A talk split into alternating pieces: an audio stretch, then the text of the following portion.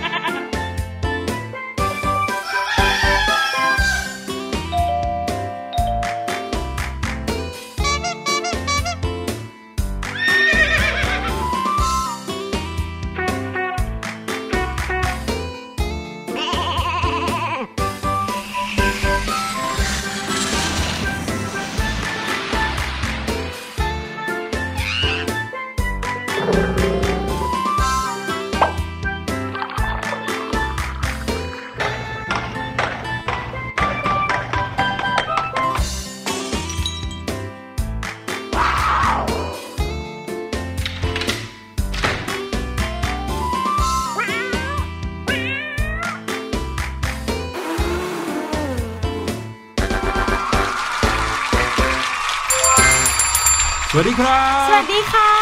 สวัสดีทุกๆคนเลยนะครับ ที่ตอนนี้อยู่ด้วยกันทางเว็บไซต์ thaipbspodcast.com นะครับค่ะพี่หลุยแล้วก็พี่แนนมาเจอทุกคนแล้วกับรายการเสียงสนุกครับนี่วันนี้เราก็จะมาฟังข่าวสารอัปเดตข่าวสารเนาะใช่แล้วก็ฟังความรู้เรื่องราวว้าวๆที่พี่ลูกเจี๊ยบนำมาฝากด้วยค่ะ และสำหรับใครนะครับที่เป็นแฟนช่วง ห้องเรียนสายชิลวันนี้นะครับ ได้เวลาที่จะเอาดินสอปากกามาพร้อมกับกระดาษแล้ว เพราะว่าจะมีคลังคำศัพท์มาฝากอีกเช่นเคยเจ๊มาจดคำศัพท์กันดีกว่านะคะ วันนี้นะครับในช่วง What's Going On จะมีข่าวที่เกี่ยวกับความรักของแม่กับลูกว้าวเนาะเพราะว่าเราเพิ่งจะผ่านวันแม่มาค่ะแล้วก็เป็นช่วงเวลาที่เอ่อเราจะได้แสดงความรักกับคุณแม่อืมคุณแม่เนี่ยแสดงความรักกับคุณลูกอยู่แล้วใช่นะครับอย่างที่เราได้พูดกันไปเมื่อวันที่ 12 สิงหาคมที่ผ่านมาบอกว่าวันลูกเนี่ยมีทุกวันสำหรับแม่ค่ะแม่จะแสดงความรักกับลูกแบบโอ้โหเต็มที่เลยอืมนะครับโดยเฉพาะอย่างยิ่งความรู้สึกที่แม่เนี่ยหวังดีปรารถนาดีกับลูกใช่ค่ะ มีเรียกว่าทุกวินาทีเลยก็ว่าได้โอ้โห แต่ข่าวในช่วง What's Going On นะครับเป็นข่าวของคุณแม่ท่านหนึ่งที่รักลูกมากนะครับมากซะจนลงทุนขุดอุโมงค์ขุดไปทำอะไรคะ นั่นน่ะสิครับ ขุดอุโมงค์ไปทำอะไร แล้วลูกอยู่ที่ไหนทำไมต้องขุดอุโมงค์ด้วยนั่นสิเดี๋ยวเราจะมาเฉลยกันในอ่าช่วงหน้านะครับที่ฟังข่าวนี้กัน แล้วก็จะพาน้องๆไปรู้จักกับทอร์นาโดยุงโอ้โอ้โหยพี่แนนเห็นข่าวนี้ครั้งแรกนี่พี่แนนถึงกับตกใจอะครับว่ามันมีทอร์นาโดยุงด้วยหรือเปล่าอืมทอร์นาโดเนี่ยเราพอได้ยินคำนี้ปุ๊บจะนึกถึง พายุเนาะเออใช่ ปกติมันจะต้องเป็นพายุ แล้วก็ลมที่มันเออมีความเร็ว มีความแรงมากๆเลย เป็นพายุหมุนอืมบางคนเนี่ยเรียกว่าเป็นพายุงวงช้างเลย เออ แต่ที่แบบนี้ว่าเห็นเป็นรูปแบบโอ้โหเป็นงวงช้างจากท้องฟ้าลงมาอย่างเงี้ย อันนี้เป็นยุงอะเออทอร์นาโดยุงเป็นยังไงเดี๋ยวติดตามกันนะครับค่ะบอกใบให้ว่าไม่ได้อยู่ในประเทศไทยอืมก็เรียกว่าหายกังวลไปได้นิดหนึ่งชื่นะนครับใจไปนิดนึงนะคะ แล้วอีกข่าวหนึ่งนะครับจะเป็นข่าวที่มาไกลจากประเทศญี่ปุ่น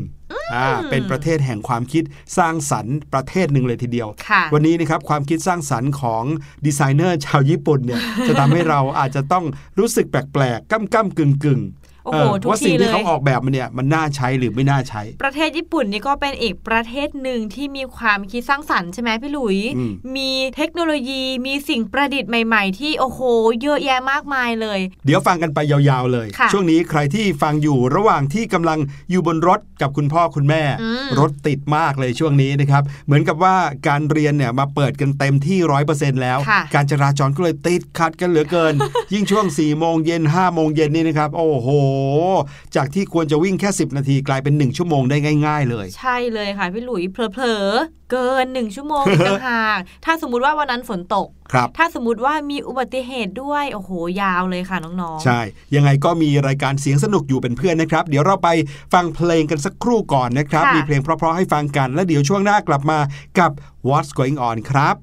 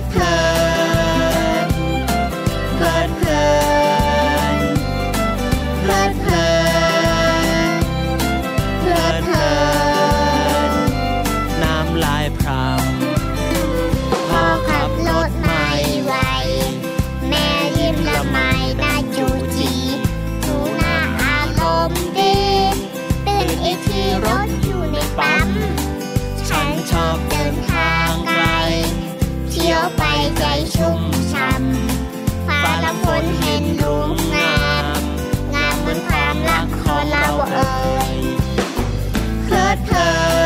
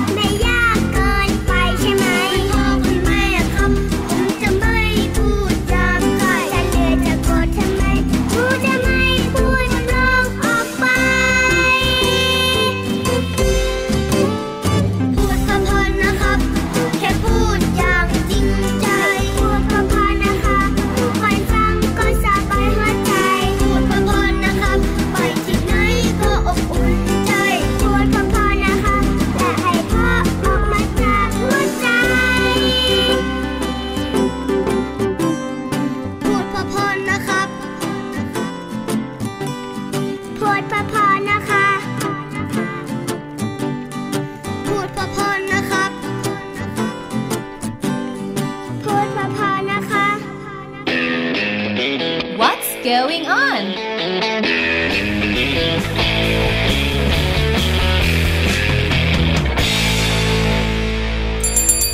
มาแล้วมาแล้วช่วงแรกของรายการเสียงสนุกนะครับค่ะรู้จักกันทุกวันเลยก็คือช่วง What's Going On ครับ เป็นช่วงที่เราจะนำข่าวสารจากทั่วทุกมุมโลกมาอัปเดตให้น้อง ๆ ฟังนะคะ ใช่ ข่าวแรกนะครับยังมีกลิ่นอายของเดือนแห่งความรักของคุณแม่ค่ะนะครับเดือนที่เรามีวันแม่แห่งชาติในประเทศไทยก็คือเดือนสิงหาคมใช่นะครับแล้วก็เลยมีข่าวเกี่ยวกับคุณแม่ท่านหนึ่ง ซึ่งมีความรักลูกมากๆเลยนะครับ แล้วเมื่อกี้นี้เราก็เกริ่นเอาไว้ว่า คุณแม่ท่านนี้รักลูกมากนะครับอืมรักแบบผิดผิดผิดเหรอๆคะอืมรักถึงขนาดที่ว่าลงทุนขุดอุโมงค์เฮ้ยขุดอุโมงค์ไปไหนรู้ไหม ไม่ใช่ไปขุดอยู่นะนึกว่าขุดอุโมงค์เพื่อให้ลูกเล่นอืมไม่ใช่นึกออกหไม่ใช่ ลูกเขาโตแล้วนะครับอ๋อและแถมไปอยู่ในสถานที่ที่อาจจะทำให้คุณแม่คิดถึงมากอืมๆก็เลยลงทุนขุดอุโมงค์เข้าไปหาลูกถึงสถานที่นั้น ซึ่งสถานที่นั้นก็คือเรือนจำหรือว่าคุกนั่นเอง คุณแม่ท่านนี้นะครับรักลูกมากๆเลย ลงทุนขุดอุโมงค์เข้าไปในเรือนจำหวังที่จะปลดปล่อยลูกชายที่ได้รับโทษอื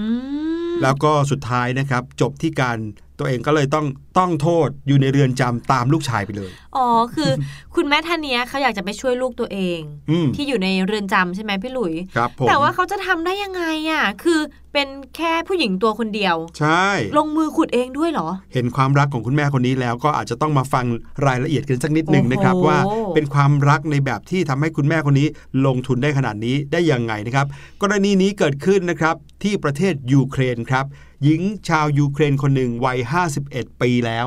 พยายามที่จะขุดอุโมงค์ขุดหลุมนะครับ เข้าไปในเรือนจำแห่งหนึ่งในเมืองซาปอริเซีย โดยที่ลูกชายของเธอนั้นเนี่ยถูกตัดสินจำคุกตลอดชีวิต จากโอ้ข้อหาฆาตกรรม โอ้โหอืมข้อหาหนักด้วย ใช่ ข้อหาฆาตกรรมก็คือ ข้อหาที่ทำให้คนอื่นเนี่ยถึงแก่ความตายนะครับค่ะเรียกว่าฆาตกรรม แล้วการต้องติดคุกนะครับ หรือว่าจำคุก เนี่ยในข้อหาฆาตกรรมเนี่ยอาจจะร้ายแรงจนกระทั่งทำให้ถึงขั้นต้องจำคุกกันตลอดชีวิตเลยค่ะนะครับเรียกว่าไม่มีโอกาสที่จะ หลุดรอดหรือว่าพ้นโทษออกมาสู่สังคมปกติแล้วอืมก็เลยอาจจะทำให้คุณแม่คนนี้เนี่ยโอ้โห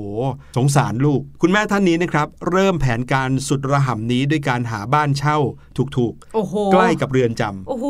อ่ามีการวางแผนล่วงสุหดน้ายอดแล้วก็ใช้พลั่วนะครับ ใช้จอบเนี่ยขุดหลุมลึกลงไป ลึกลงไปเรื่อยๆ แล้วก็ขุดเจาะทำเป็นอุโมงค์ไปเรื่อยๆเรื่อยๆ โดยทำเฉพาะในช่วงตอนกลางคืน เพื่อไม่ให้เป็นจุดสังเกตจากชาวบ้านว่า คุณแม่ท่านนี้กำลังทำอะไรอยู่ โอ้โห นี่เหมือนพี่แนนกำลังดูภาพยนตร์เรื่องหนึ่งเลยอะอืมแบบที่เขามีการขุดวางแผนอืมไว้อย่างดีมากๆเลเพื่อที่ยจะเอาคนคนหนึ่งหนีออกมาอะไรอย่างเงี้ยนะแต่ครับว่าค่ะพี่หลุยคะเดี๋ยวนะ การขุดเนี่ยมันไม่ได้ง่ายนะพี่แนนอืมเคยไปขุดดินใช่ไหมเพื่อเอาจะแค่จะปลูกต้นไม้จะเนี่ยปลูกต้นไม้ต้นเล็กๆอะค่ะครับโอ้โหเหนื่อยมากใช่ต้นเดียวอะเหนื่อยมากๆเลย แต่อันนี้คือขุดเป็นอุโมงค์ด้วยมือของตัวเองเลยเหรอคะ แน่นอนสิครับ แต่ว่าเขาไม่ได้ใช้มือเปล่าๆขุดนะ อย่างที่บอกเมื่อกี้มีจอบมีเสียมเนี่ยเอามาขุดขุดขุดโอ้โหก็เพื่อยากให้เป็นอยู่รูดีอะนะครับในที่สุดแล้วเชื่อไหม เธอสามารถที่จะขุดเจาะหลุมอุโมงค์ลึกประมาณ 3 เมตรได้สำเร็จครับโอ้ลึกลงไป 3 เมตรก็คือโอ้โหลึกนะเท่ากับประมาณ 2 ช่วงคนนะครับค่ะเป็นหลุมที่อยู่บนสนามหญ้าข้างกับเรือนจำที่ลูกชายอยู่พอดี ตัวอุโมงค์นั้นนะครับมีความยาวใต้ดินประมาณ 10 เมตร ค่ะ คือลึกลงไป 3 เมตร แล้วก็ไปทางด้านข้างอีก 10 เมตร โอ้โหซึ่งถือเป็นตำแหน่งของกำแพงเรือนจำพอดีครับสุดยอด ในระหว่างการทำการขุดอุโมงค์เนี้ยเธอก็มักจะอยู่แต่ในบ้าน เพื่อที่จะไม่ให้ชาวบ้านจำหน้าได้ เพราะว่าเป็นคนนอกนะครับอืมเมื่อตะวันตกดิน เธอก็อาศัยจังหวะนี้แหละครับ กลับไปที่หลุมของเธอแล้วก็ขุดขุดขุดขุดเพิ่มขึ้นทุกๆวัน ทุกๆวัน ทุกๆวันนะครับเก็บกวาดเศษดินภายในอุโมงค์ด้วยรถเข็นที่พกติดตัวไปด้วยอืมในแต่ละคืนแต่ละคืนเธอทำเรียกได้ว่าไม่ย่อท้อเลยสุดยอนะครับดปริมาณดินที่ขุดนะครับก็แน่นอนครับ ขุดดินเป็นหลุมลึกขนาดนั้นอืมเป็นระยะทางตั้ง 10 เมตรขนาดนั้น ดินที่ถูกขุดออกมาก็ไม่ใช่น้อยๆเนาะ หลังจากถูกจับได้เนี่ยเรียกได้ว่า มีการเอาดินที่เธอขุดออกมาเนี่ยนะครับไปชั่งว่ากันว่ามีน้ำหนักประมาณ 3 ตันเลยทีเดียว โอ้ เยอะมาก แล้วสามตันที่คุณแม่ท่านเนี้ยต้องคอยหอบไปทิ้งอะ ใช่โอ้โหกี่วันกี่คืนกัน ปฏิบัติการขุดเจาะอุโมงค์เข้าเรือนจำของเธอเนี่ยสามารถเก็บงำเอาไว้ได้ประมาณสัก 3 สัปดาห์ อ๋อ ก็คือตั้งแต่วันที่เริ่มขุด ใช่ครับ ประมาณ 3 อาทิตย์ผ่านไป จนในที่สุดคุณแม่รายนี้ก็ถูกจับครับโถอืมภายหลังจากที่ตำรวจนะครับเขามาเข้าค้นบ้านเช่าหลังนี้ก็พบ อุปกรณ์ขุดเจาะจำนวนหนึ่งเป็นหลักฐานด้วยค่ะแล้วก็ค้นไปค้นมาก็เห็นหลุมหลุมหนึ่งนะครับเป็นหลุมที่มีขนาดยาวลึกนะครับ แล้วพอมีการค้นไปเรื่อยๆ ก็พบว่าหลุมเนี้ยมันนำไปสู่กำแพงเรือนจำนั้นพอดีเลย คุณแม่ท่านนี้ก็เลยถูกจับไปด้วย แน่นอนครับ การที่มีตำรวจมาค้นบ้านเนี่ยก็ต้องแปลว่ามีคนไปแจ้งนะครับค่ะอาจจะเป็นไปได้ว่ามีเพื่อนบ้านหรือว่า คนในละแวกใกล้เคียงที่เห็นความผิดปกตินะอืมอืมเห็นความเงียบ เห็นความไม่ยุ่งไม่สูงสิงกับใครค่ะก็อาจจะเริ่มมีการอาจจะแค่ขอให้คุณตำรวจมาตรวจดูอืมแต่มาตรวจดูปุ๊บก็มาเจอว่ากำลังทำการอยู่เลยแหละทำให้ตำรวจเนี่ยต้องสอบสวนเธออมว่าเธอทำอะไรขุดหลุมไปที่ข้างเรือนจำทำไม สอบสวนไปสอบสวนมาเธอก็ยอมรับโดยอืมไม่ปิดบังเลยโอ้โหกลายเป็นว่าตอนนี้แม่กับลูกได้เข้าไปอยู่ใกล้กันแล้วนะครับ แต่ว่าไปอยู่ในเรือนจำด้วยกันทั้งคู่เลยนั่นะนครับไงอืมแล้วคิดจะบอกว่าเรือนจำเนี่ยเขาไม่ได้ให้ผู้หญิงผู้ชายอยู่รวมกันนะอ๋อต้องเขาแยกก็กันมีอีกแยกแล้วเขาไม่ได้เรียกว่าเป็นโซนนะเขาเรียกว่าเป็นแดนอืมอืมแดนของผู้หญิงก็แบบหนึ่งแดนแดนของผู้ชายก็อีกแบบหนึ่งนะครับโอ้โหก็ถือว่าเป็นอีกหนึ่งตัวอย่างหรือว่าเป็นหนึ่งอุทาหรณ์นะครับ ที่ทำให้เราเห็นว่าแม่นั้นมีความรักต่อลูกมาก ๆเลยนะครับค่ะต่อให้เป็นสิ่งที่ผิด แม่ก็ยังทำแต่ว่าต้องบอกก่อนว่าไม่ใช่ว่าเราเห็นแบบนี้แล้วเราจะมาช่วยทำกันในสิ่งที่ผิดนะครับอืมเพราะว่าเราก็เห็นผลอยู่ว่าเมื่อทำในสิ่งที่ผิดแล้ว ไม่ว่าจะเป็นแม่หรือจะเป็นลูกหรือจะเป็นใครก็ตาม เมื่อทำสิ่งที่ผิดก็ต้องได้รับโทษ ได้รับผลของการทำความผิดนั้นครับ ไปต่อที่ข่าวที่ 2 เลยนะคะ เราจะพาน้องๆมารู้จักกับทอร์นาโดครับแต่เป็นทอร์นาโดยุงทอร์นาโดยุง ยุงยุงวิวิวิเต็มไปหมดเลยค่ะ เป็นเหตุการณ์หนึ่งค่ะที่ถือว่าหาชมได้ยากมากๆเลยนะคะ ที่เกิดขึ้นที่พื้นที่คาบสมุทรคัมชัตคาค่ะ ทางตะวันออกของประเทศรัสเซียนะคะ เมื่อมียุงจำนวนหลายพันล้านตัวเลย มาบินรวมกันเป็นฝูงค่ะ จนดูเหมือนเป็นพายุทอร์นาโดขนาดเล็กหลายลูกต่อๆกันเลยค่ะ ครับผม โดยปกติแล้วนะคะ หลายๆ หมู่บ้านในพื้นที่แห่งเนี้ยจะได้รับผลกระทบจากยุง หรือว่าพวกแมลงขนาดเล็กๆๆเนี่ยในช่วงฤดูร้อนของทุกปีอยู่แล้วแต่ว่าในปีนี้ค่ะ 2020 ยุงเนี่ยมาเยอะแบบผิดปกติเลยค่ะ พี่หลุยน้องครับๆมากันเป็นแบบโอ้โหฝูงแบบเยอะมากๆเลยเขาคาดว่าที่มาเยอะขนาดเนี้ยน่าจะเพราะว่าอากาศที่มันร้อนขึ้นสูงผิดปกติอือืมมอากาศร้อนขึ้นยุงก็สามารถแพร่ขยายพันธุ์ได้ดีขึ้นอย่างเงี้ยเหรอ ใช่แล้วค่ะ และถือว่าเป็นการรวมตัวกันที่เยอะมากๆของยุง ถือว่าเป็นประวัติการเลยค่ะพี่หลุย ครับคนที่อาศัยในหมู่บ้านนี่นะคะ เขาบอกว่า หน้าร้อนของทุกปี เราก็จะเห็นว่ามียุงบินว่อนไปทั่วค่ะ แต่ก็ไม่เคยเห็นพวกมันมารวมตัวกันเยอะมากขนาดนี้มาก่อน และพวกมันก็สามารถบินแทรกทะลุเข้าไปในมุงลวดได้ด้วย โอ้ย โหดมากเลยครับใช่ค่ะ สุดยอดเลยปกติแล้วทุกๆ บ้านเนี่ยนะครับ ก็มักจะติดมุ้งลวดเพื่อป้องกันยุงใช่ไม่ให้ยุงบินผ่านเข้ามาในบ้านได้ ถึงแม้ว่าจะเปิดประตูกระจกประตูไม้เอาไว้อืมเพื่อให้ระบายอากาศเนาะระบายมีลมพัดผ่านใช่ค่ะปิดมุ้งลวดไว้เพื่อกันยุง แต่ปรากฏว่ายุงพวกนี้บินผ่านมุ้งลวดได้ด้วย โอ้ต้องเรียกว่าดุร้ายสุดๆโหดมาก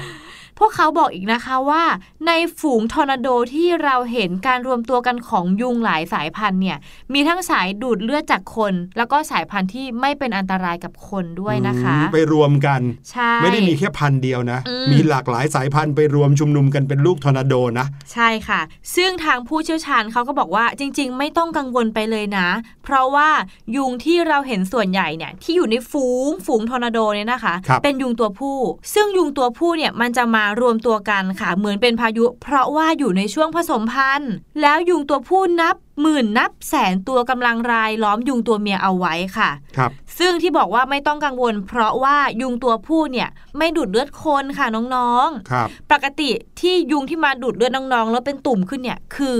ยุงตัวเมีย แต่ว่าค่ะน้องๆไอ้เจ้าทอร์นาโดยุงเนี่ยก็ไม่ได้มีแค่หมู่บ้านแห่งนี้นะคะ หมู่บ้านอื่นๆ ที่อยู่ระแวกใกล้เคียงเนี่ยก็ยังมียุงแบบนี้อยู่อีกด้วยค่ะ ซึ่งยุงบางส่วนเนี่ยก็ค่อนข้างดุมากๆเลยค่ะ ดูดเลือดทะลุกางเกงยีน หรือว่าเสื้อหนังไปเลยอะ่ะโอ้โหสุดยอดมากๆเลยอันนะนี้ไม่คะใช่แค่ว่าจะดูดเลือดเก่งนะ ตัวต้องใหญ่ด้วย ใช่ แต่ว่ายังไงก็ตามนะคะ ถ้าอากาศเริ่มเย็นลงหลายคนก็เชื่อว่ายุงเหล่านี้ก็จะเริ่มลดลงไปค่ะ จากเดิมเหมือนทุกปี ผู้เชี่ยวชาญก็บอกว่า แนะนำให้หลีกเลี่ยงการเดินผ่านฝูงยุงจำนวนมหาศาลดีกว่า ยังไงก็ตามแต่ถึงแม้ว่าเหตุการณ์นี้จะไม่ได้เกิดขึ้นในประเทศไทยนะค่ะแต่ว่าไม่ว่าจะอยู่ที่ไหนที่มียุงไม่ว่าจะตัวเดียว 3 ตัว 5 ตัวหรือฝูงหนึ่งเนี่ยก็เป็นไปได้อย่าอยู่ใกล้เขาดีกว่าอืมนะครับ เพราะว่าเราไม่รู้เลยว่ายุงเหล่านั้นอาจจะนำพาเชื้อโรค เชื้อไวรัสที่ผิดปกติผิดแปลกติดต่อใส่เราก็ได้ ใช่ค่ะ กลายเป็นคราวนี้กลายเป็นพาหะของโรคใหม่ขึ้นมาอีกอืมนะครับ เป็นไปได้ก็อย่าถูกยุงกัดเลยเป็นดีที่สุดนะครับ ค่ะอะมาถึงอีกข่าวหนึ่งที่บอกว่ามาจากประเทศญี่ปุ่นนะครับ ข่าวนี้เป็นอีกหนึ่งข่าวแปลกที่ทำให้เรารู้สึกว่า โอ้โห คนญี่ปุ่นเนี่ยทำไมถึงได้ช่างครีเอทความคิดสร้างสรรค์สุดยอดกันหมดเลยนะครับ พูดถึงส้วมสาธารณะ หรือว่าห้องน้ำสาธารณะค่ะ ถ้าอยู่ตามพื้นที่ที่คนเยอะหน่อยก็จะเป็นเหมือนสร้างบ้านหลังเล็ก ๆ ขึ้นมา แล้วก็มีห้องน้ำเป็นครับห้องห้องห้องห้องๆๆใช่ไหมใช่คะในสวนสาธารณะก็มีอืมใช่ไหมครับ หรือว่าที่เป็นแบบเคลื่อนที่ได้เป็นอืมรถ ถึงแม้ว่าในประเทศไทยจะมองหาห้องน้ำสาธารณะไม่ค่อยง่ายเท่าไหร่นะครับค่ะแต่ว่าในประเทศญี่ปุ่นเนี่ยเขาก็มีกันเยอะเลยทีเดียวอืมทีนี้เนี่ย ปัญหาที่เขามักจะเจอกันบ่อยๆ ก็คือ เมื่อเข้าห้องน้ำสาธารณะแล้ว ไม่รู้ว่ามีคนอยู่ในนั้นก็เปิดพรวดเข้าไป ก็เลยมีการใช้เทคโนโลยีแบบใหม่ มาใช้กับห้องน้ำสาธารณะอืมเพื่อเสริมความปลอดภัยให้กับสวนสาธารณะ ในแบบที่คิดไม่ถึงมาก่อนนะครับ ไม่ใช่แค่เพื่อป้องกันคนไม่ให้เข้าไปเจอกันเท่านั้นนะครับแต่ว่าก็ยังมีแสงสว่างที่มากพอที่จะทำให้เกิดความปลอดภัยต่อผู้ที่จะไปใช้ห้องน้ำสาธารณะด้วย ข่าวนี้มาจาก Twitter หนึ่งในประเทศญี่ปุ่นครับเขามีคนคนหนึ่งได้เผยแพร่ภาพถ่ายของห้องน้ำในสวนสาธารณะแห่งหนึ่งของย่านชิบูย่าเป็นรูปแบบห้องน้ำที่ไม่เคยเห็นที่ไหนมาก่อนเลยอืมลักษณะการออกแบบนั้นนะครับ เป็นตู้สี่เหลี่ยม พี่แนนอาจจะงงว่าตู้สี่เหลี่ยมแปลกตรงไหนอืมส่วนใหญ่ห้องน้ำเขาก็จะชอบทำเป็นตู้สี่เหลี่ยมใช่อยู่ครับแล้ว แต่นี่เป็นตู้สี่เหลี่ยมที่โปร่งใสครับอะมองเห็นข้างในได้ทุกอย่างเลย เดี๋ยวเดี๋ยวพี่หลุยอืมห้องน้ำ ใช่ แล้วจะทำเป็นโปร่งใสได้ยังไงคะบางคนบอกโอ้โห โปร่งใสอย่างนี้จะเข้าไปในห้องน้ำใช้งานได้ยังไงใครจะกล้าเข้าถูกต้องครับ เขาก็เห็นหมดสิ นั่นน่ะสิ ในเมื่อโปร่งใสขนาดนี้จะช่วยปกป้องเวลาส่วนตัวของคนที่ใช้ห้องน้ำได้ยังไงเออแต่มันมีกิมมิคครับ โอ้โหอ่ามีกิมมิค มีเอาะลูกค่ะเล่น ให้กับห้องน้ำสาธารณะอันนี้อืมเมื่อไหร่ก็ตามที่ยังไม่มีคนใช้งาน ห้องน้ำเขาก็จะใสค่ะมองเห็นข้างใน เห็นความสะอาดสะอ้านของเออห้องน้ำสาธารณะนั้น แต่พอมีคนเดินเข้าไปปุ๊บสมมติว่าพี่แนนเดินเข้าไปตักตักตักตักแล้วก็ล็อกประตูแป๊กอ่า เมื่อล็อกประตูปุ๊บนะครับ ห้องใสนั้นก็จะทึบลงทันทีโอ้อ่าโอ้กลไกของมันก็คือระบบสมาร์ทกลาสหรือว่ากระจกอัจฉริยะนะครับ อาศัยการทำงานของแผงโมเลกุล ผลึกคริสตัลเหลว ที่กระจัดกระจายตัวไปทั่วกระจก เมื่อยังไม่มีกระแสไฟฟ้าวิ่งผ่านทำให้กระจกเนี่ยอยู่ในสภาพที่ทึบแสงได้เมื่อมีคนล็อกประตู แล้วถ้าเกิดว่าทำการเปิดกระแสไฟฟ้าให้วิ่งผ่านกระจกเหล่าโมเลกุลผลึกคริสตัลเหลวนี้ก็จะเรียงตัวกัน แล้วก็สามารถทำให้แสงผ่านทะลุไปได้ จึงเกิดเป็นกระจกใสขึ้น อ๋ออมจริง ๆ แล้วกระจกนี้ทำงานตอนเราไม่ได้ล็อกใช่ ถูกไหมครับเป็นใส แต่พอเราไปปิดประตูปุ๊บก็คือเหมือนไปปิดระบบการทำงานครับกระจกก็จะทึบเหมือนเดิมกลับไปทึบอะไรแบบนี้อืมอ่าโอ้โห สุดยอดเลยอ๊ะพี่หลุยส์คะแล้วถ้าสมมุติว่าอ่า เราไปปิดได้ได้ไม่แบบสนิทอะ เออ ปิดไม่สนิทมันนึกอน่าอกจะไหมยังใสอยู่นะพี่เอหรืออแล้ว่าวมันก็ใสอยู่แล้วคนข้างในก็ไม่รู้ว่ามันใสอยู่หรือเปล่าอะ แต่ว่าห้องน้ำเนี่ยถ้าเกิดว่ามันทึบแล้วคนข้างในก็ต้องมองไม่เห็นคนข้างนอกด้วยไงอ๋อใช่ป่ะคนข้างนอกก็มองไม่เห็นคนข้างใน แต่ถ้ายังมองเห็นกันลางๆ ก็เชื่อว่าห้องน้ำนี้น่าจะเสียๆนิดนึงอะไรอย่างนี้นะครับค่ะแต่ว่าถ้าเกิดว่าเรามองจากที่ไกลๆเข้าไปในห้องน้ำนั้นเนี่ยเราก็จะมองเห็นเลยว่าห้องไหนมีคนใช้อยู่อืมเพราะถ้ามีคนใช้อยู่เราก็จะมองไม่เห็นข้างใน แต่ถ้าอ๋อเรายังมองเห็นทะลุไปได้แสดงว่าห้องนั้นก็ว่าง เรียกว่าเป็นเทคโนโลยีหรือว่าไอเดียที่น่าสนใจมากๆเลยนะครับ แต่ก็ต้องภาวนานะ ว่าอย่าให้ระบบเสียเพราะถ้าระบบเสียนี่ห้องน้ำก็ใช้ไม่ได้เลย ใช่ค่ะเอาละครับ หมดละเรื่องราวของ What's Going On ในวันนี้อืมนะครับ เดี๋ยวเราให้น้อง ๆ ไปพัก ฟังเพลงกันหน่อยดีกว่านะครับ แล้วเดี๋ยวกลับมาช่วงหน้ากับ รู้หรือไม่ พี่ลูกเจี๊ยบรอน้อง ๆ อยู่ครับ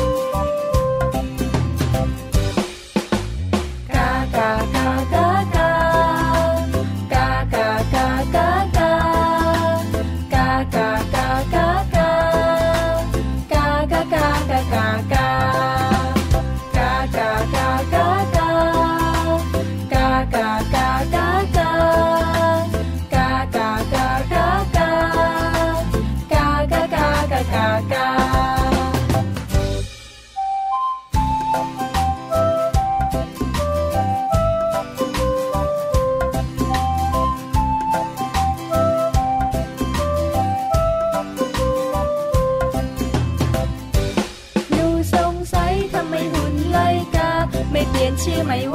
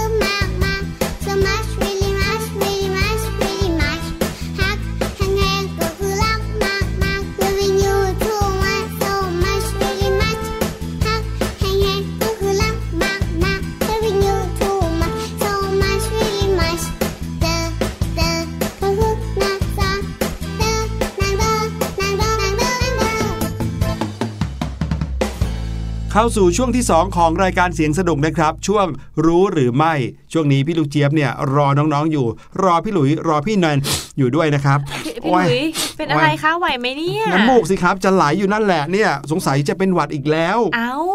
โถโอ้ยเอาทิชชู่หน่อยไหมคะ ได้ครับ เอ๊ะแต่พี่แนนสงสัยจังเลยอะว่าน้ำมูกที่อยู่ในจมูกของเราเนี่ยจมูกน้องๆเนี่ยครับมันมาจากที่ไหน เอาก็เป็นเพราะว่าเป็นหวัดไงครับ นั่นแหละสิคะ แล้วเป็นหวัดน่ะแล้วมันมาจากไหนล่ะพี่หลุย อืม ไม่รู้เหมือนกันครับ แต่คนที่รู้และน่าจะบอกเราได้น่าจะรออยู่แล้วอืมไปฟังกันเลยดีกว่านะครับ กับพี่ลูกเจี๊ยบในช่วง รู้หรือไม่ครับ รู้หรือไม่กับพี่ลูกเจี๊ยบสวัสดีค่ะ สวัสดีชาวเสียงสนุกทุกคนนะคะ ต้อนรับทุกคนเข้าสู่ช่วงรู้หรือไม่ค่ะ ช่วงนี้เนี่ยนะพี่ลูกเจี๊ยบเนี่ยอยากจะเก็บกักตัวเองเอาไว้แต่ในห้องเลยค่ะ เพราะว่าข้างนอกเนี่ยนะคะ เต็มไปด้วยคนที่ไม่สบายฟืดฟัดฟืดฟัดน้ำมูกไหลเป็นน้ำตกเลยแหละค่ะ จนพี่ลูกเจี๊ยบเนี่ยไม่แน่ใจเลยค่ะว่า เป็นเพราะว่าเขาแพ้อากาศ หรือว่าป่วยไม่สบายจริง ๆพอคิดไปคิดมาก็เริ่มสงสัยค่ะว่า เอ๊ะน้ำมูกของเราเนี่ยนะ มันเกิดมาได้ยังไง มันมาจากไหน โดยเฉพาะน้ำมูกเนี่ยมีหลายสีมากๆเลยค่ะ แต่ละสีเนี่ยก็หมายถึงสุขภาพที่แตกต่างกันไปค่ะ ดังนั้นวันนี้นะคะพี่ลูกเจี๊ยบเนี่ยก็เลยจะมาแบ่งปันเรื่องราวความรู้กันค่ะ ว่าน้องๆรู้หรือไม่คะว่า น้ำมูกนั้นมาจากไหน และน้ำมูกแต่ละสีเนี่ยหมายความว่าอย่างไรบ้าง ถ้าจะพูดถึงน้ำมูกที่ไหลออกจากจมูกของเรานะคะ เราจะไปดูอวัยวะส่วนไหนในร่างกายของเราไม่ได้เลย นอกจากทางเดินหายใจค่ะทางเดินหายใจและทางเดินอาหารของเราเนี่ยนะคะ ก็จะมีเยื่อบุทางเดินหายใจ และทางเดินอาหารอยู่ค่ะ ซึ่งมีต่อมสร้างน้ำมูก เมือกหรือเสมหะนะคะ ไม่ว่าจะเป็นที่จมูก ไซนัส โพรงหลังจมูก ช่องปาก ช่องคอ กล่องเสียง หลอดลม ซึ่งเจ้าน้ำมูกเมือกหรือว่าเสมหะเนี่ยเขามีหน้าที่ป้องกันอวัยวะภายใต้เยื่อบุจากสารพิษต่างๆ หรือบรรดาสารที่จะมาทำให้เราระคายเคืองค่ะ เขาก็เลยต้องทำให้อวัยวะพวกนี้เนี่ยนะคะ ชื้นอยู่ตลอดเวลา ซึ่งถ้าเกิดว่าเยื่อบุที่คลุมอวัยวะที่พี่ลูกเจี๊ยบพูดไปเนี่ยนะคะ มันเกิดแห้งขึ้นมาค่ะ ก็จะทำให้อันตราย แล้วก็เสี่ยงต่อการติดเชื้อสูงมากขึ้นค่ะแล้วน้องๆ รู้หรือไม่คะว่า น้ำมูกหรือเมือกในทางเดินหายใจของเราเนี่ยเขาทำหน้าที่อะไร น้ำมูกเนี่ยใช่ว่าจะไม่มีประโยชน์เอาซะเลยนะคะ เพราะน้ำมูกเนี่ยเขาเกิดมาเพื่อทำหน้าที่จับกับสิ่งต่างๆ ที่ปนมากับลมหายใจของเราค่ะ ยกตัวอย่างเช่น สารที่อาจจะก่อให้เกิดการภูมิแพ้ ก็ขึ้นอยู่กับว่าแต่ละคนแพ้อะไรบ้าง บางคนนะคะอาจจะแพ้เกสรดอกไม้ บางคนอาจจะแพ้ไรฝุ่น รวมไปถึงนะคะสารที่ก่อให้เกิดภูมิแพ้อื่น ๆ เช่น ควันฝุ่นจากในบ้านฝุ่นหนังสือนะคะ หรือว่าเชื้อโรคต่างๆ ค่ะ ซึ่งในน้ำมูกเนี่ยนะคะ หรือว่าเมือกเนี่ยมันก็จะมีสารต่อต้านเชื้อโรคอยู่ด้วยนะ และด้วยหน้าที่อันสำคัญขนาดนี้เนี่ยแหละค่ะทำให้ร่างกายของเราต้องผลิตน้ำมูกออกมาเนี่ยนะคะ ถึง 2 ลิตร ต่อวันเลยล่ะค่ะ โอ้โห พอนึกถึงน้ำขวดเนี่ยนะคะ แล้วก็จินตนาการว่าน้ำขวดอันนั้นคือน้ำมูกของเรา คิดแล้วก็รู้สึกแอบขนลุกอยู่นิดนึงเหมือนกันนะคะเนี่ย ทีนี้ค่ะ น้ำมูกของเราเนี่ยก็ไม่ได้มีแค่สีใสเท่านั้นนะคะ แต่มันยังมีสีอื่นๆด้วย บางคนที่ไม่สบายแล้วมีอาการเจ็บคอเนาะ เวลาที่เราสั่งน้ำมูกหรือว่าคายน้ำมูกออกมา ก็อาจจะทำให้เห็นสีของน้ำมูกได้ชัดเจนมากยิ่งขึ้น ดังนั้นเดี๋ยวเรามาฟังกันดีกว่าค่ะว่าน้ำมูกแต่ละสีของเราเนี่ยนะคะ หมายความว่าอย่างไรกันบ้าง ถ้าน้ำมูกของเราเนี่ยนะคะ สีใสค่ะเขาบอกว่าน่าจะเกิดมาจากหวัด หรือว่าเราเนี่ยเกิดแบบเยื่อบุจมูกอักเสบ หรือติดเชื้อในระบบทางเดินหายใจค่ะ อาจจะเกิดจากแบบภูมิแพ้ต่างๆนะคะ หรือมีไวรัสมากระตุ้นทำให้เกิดการอักเสบนั่นเองค่ะ แต่ถ้าเกิดว่าน้ำมูกใครนะคะ เปลี่ยนจากการสีใสเหมือนน้ำไหลโจ๊กเนี่ยกลายเป็นสีขาวหรือว่าสีขาวขุ่นเนี่ยนะคะ และที่สำคัญค่ะมีลักษณะเหนียวเหนียวๆด้วยเนี่ยนะ อาจจะเกิดมาจากการที่น้ำมูกเนี่ยถูกขังอยู่ในโพรงจมูกเป็นเวลานานค่ะ แล้วเยื่อบุจมูกเนี่ยเกิดอาการบวมค่ะ รวมไปถึงค่ะเราอาจจะกินผลิตภัณฑ์ที่เกี่ยวกับนมมากจนเกินไปค่ะ ส่วนใครนะคะที่มีน้ำมูกสีเหลืองค่ะ อันนี้บอกเลยว่าติดเชื้อแบคทีเรียในโพรงจมูก หรือเป็นไซนัสค่ะ แต่อย่าเพิ่งตกใจไปนะคะ เพราะมีอีกหนึ่งกรณีค่ะ บางคนค่ะตื่นมาตอนเช้า น้ำมูกสีเหลืองเลย ตกใจเลยค่ะ ในกรณีแบบนี้นะคะ คือตอนเช้าตื่นมาเนี่ยน้ำมูกสีเหลืองแต่ระหว่างวันไม่มีน้ำมูกเลย หรืออาจจะเป็นน้ำมูกสีใสนะคะ อันนี้เนี่ยแปลว่ามีน้ำมูกค้างอยู่ในโพรงจมูกเป็นระยะเวลานานมากๆค่ะ โดยที่อาจจะไม่มีการติดเชื้อแบคทีเรียเลยนะคะ อย่างที่บอกค่ะถ้าเป็นในกรณีนี้เนี่ยนะคะ ตอนเช้าตื่นมาน้ำมูกจะเหลือง แต่ระหว่างวันน้ำมูกจะเป็นสีใสค่ะ และสีสุดท้ายค่ะที่น่าจะเกิดขึ้นบ่อยกับน้องๆนะคะนั่นก็คือสีเขียวค่ะ เวลาที่เราป่วยมากๆเนี่ยนะคะ ไม่สบาย ส่วนมากมันจะมีการผสมกันระหว่างสีเหลืองกับสีเขียวค่ะ อันนี้หมายถึงระบบภูมิคุ้มกันของร่างกายเนี่ยนะคะกำลังทำงานอย่างหนักเลยค่ะฮึดฮัดฮึดฮัดต่อต้านเชื้อแบคทีเรียนะคะ คล้ายๆ กับตอนที่เรามีน้ำมูกสีเหลืองนั่นแหละค่ะ เพียงแต่ว่าน้ำมูกสีเขียวเนี่ยเกิดจากการที่เราติดเชื้อแบคทีเรียภายในโพรงจมูก หรือเป็นไซนัสอักเสบค่ะ ดังนั้นนะคะในครั้งหน้าเนี่ยถ้าเกิดว่าเรามีน้ำมูก หรือว่าเราสั่งน้ำมูกเนี่ยนะคะ อย่าลืมสังเกตสีของน้ำมูกของเรานิดนึงค่ะ จะได้เป็นการวินิจฉัยหรือว่าตรวจสอบอาการของตัวเองเบื้องต้นด้วยนะคะ แล้วพี่ลูกเจี๊ยบว่าทางที่ดีที่สุดนะคะ ถ้าสีไม่ใช่สีใสเนี่ยก็ควรที่จะแวะเวียนไปหาคุณหมอให้คุณหมอเนี่ยช่วยดูนิดนึงนะคะว่ามันมีอะไรหรือว่าเป็นอะไรมากหรือเปล่าจะได้รักษากันแต่เนิ่นๆด้วยนะคะ ขอขอบคุณข้อมูลความรู้ดีๆ แบบนี้นะคะ จากคณะแพทยศาสตร์ศิริราชพยาบาลด้วยค่ะ ส่วนวันนี้หมดเวลาของพี่ลูกเจี๊ยบแล้ว เจอกันใหม่ครั้งหน้านะคะ วันนี้บายบาย สวัสดีค่ะ รู้หรือไม่ กับพี่ลูกเจี๊ยบ โอ้โห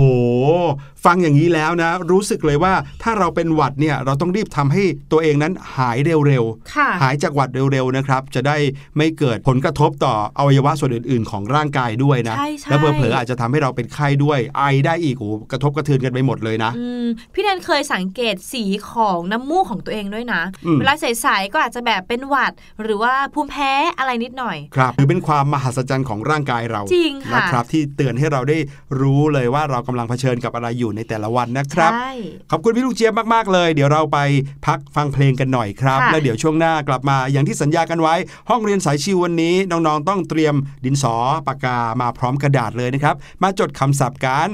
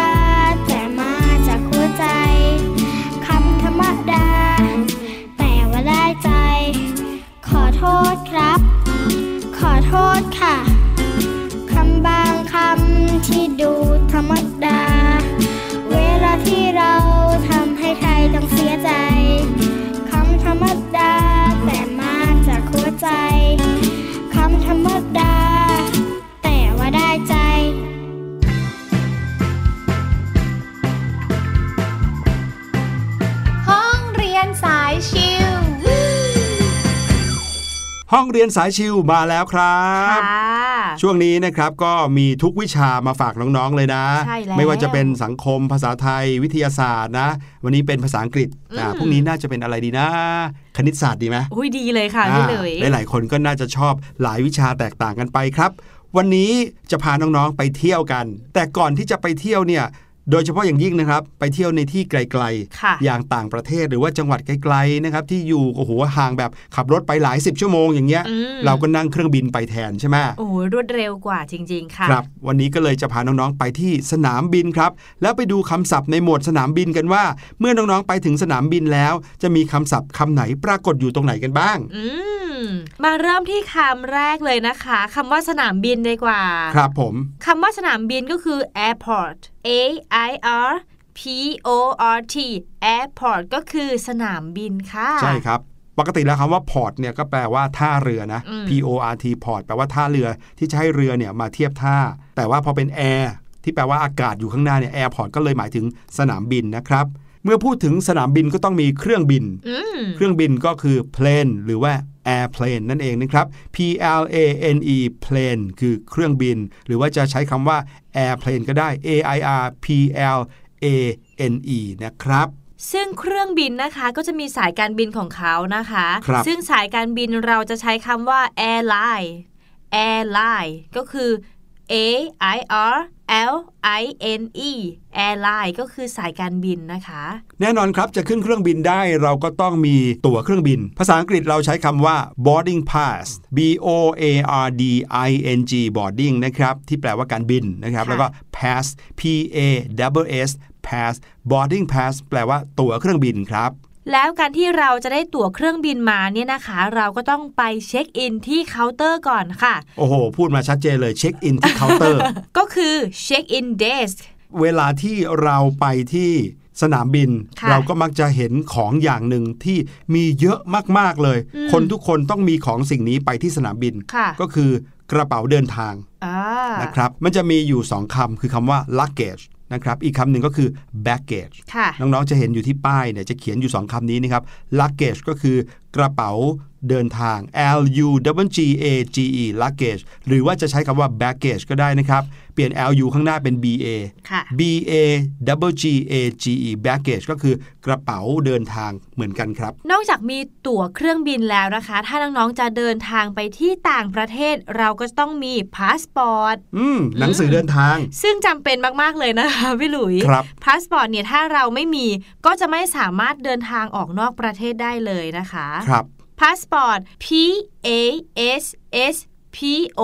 R T พาสปอร์ตก็คือหนังสือเดินทางค่ะ ใช่ครับ อีกสองคำที่เรามักจะได้ยินบ่อยๆ เลยนะครับ พี่หลุยว่าบางทีอาจจะไม่ใช่ได้ยินแต่เห็นป้ายอืมนะครับ ก็คือคำว่า arrival แล้วก็ departure arrival เนี่ยก็คือมาถึง หรือเที่ยวบินขาเข้านั่นเอง a double r i v a l arrival แปลว่าเที่ยวบินขาเข้าค่ะแต่ถ้า departure ก็คือเที่ยวบินขาออกนะครับ d e p a r t u r e departure เที่ยวบินขาออกครับ จริง ๆ ยังมีคำศัพท์อีกเยอะแยะมากมายเลยนะคะ ให้ใช่น้อง ๆ อาจจะได้ลองไปเปิด Dictionary หรือว่าเปิดเว็บไซต์ครับลองหาคำศัพท์เพิ่มเติมเผื่อว่าเมื่อไหร่ที่เราได้ไปเที่ยวต่างประเทศกับคุณพ่อคุณแม่อืมแล้วจะต้องไปอยู่ในสนามบิน เราก็จะสามารถใช้คำศัพท์นั้นได้เลยค่ะ ครับผมวันนี้รายการเสียงสนุกหมดเวลาลงเรียบร้อยแล้ว เดี๋ยวเราไปพักกันก่อนค่ะหมายถึงเราสองคนเนี่ยไปพักกันก่อนนะครับ แล้วเดี๋ยวกลับมาเจอกันใหม่คราวหน้า วันนี้ลาไปก่อนแล้ว สวัสดีครับ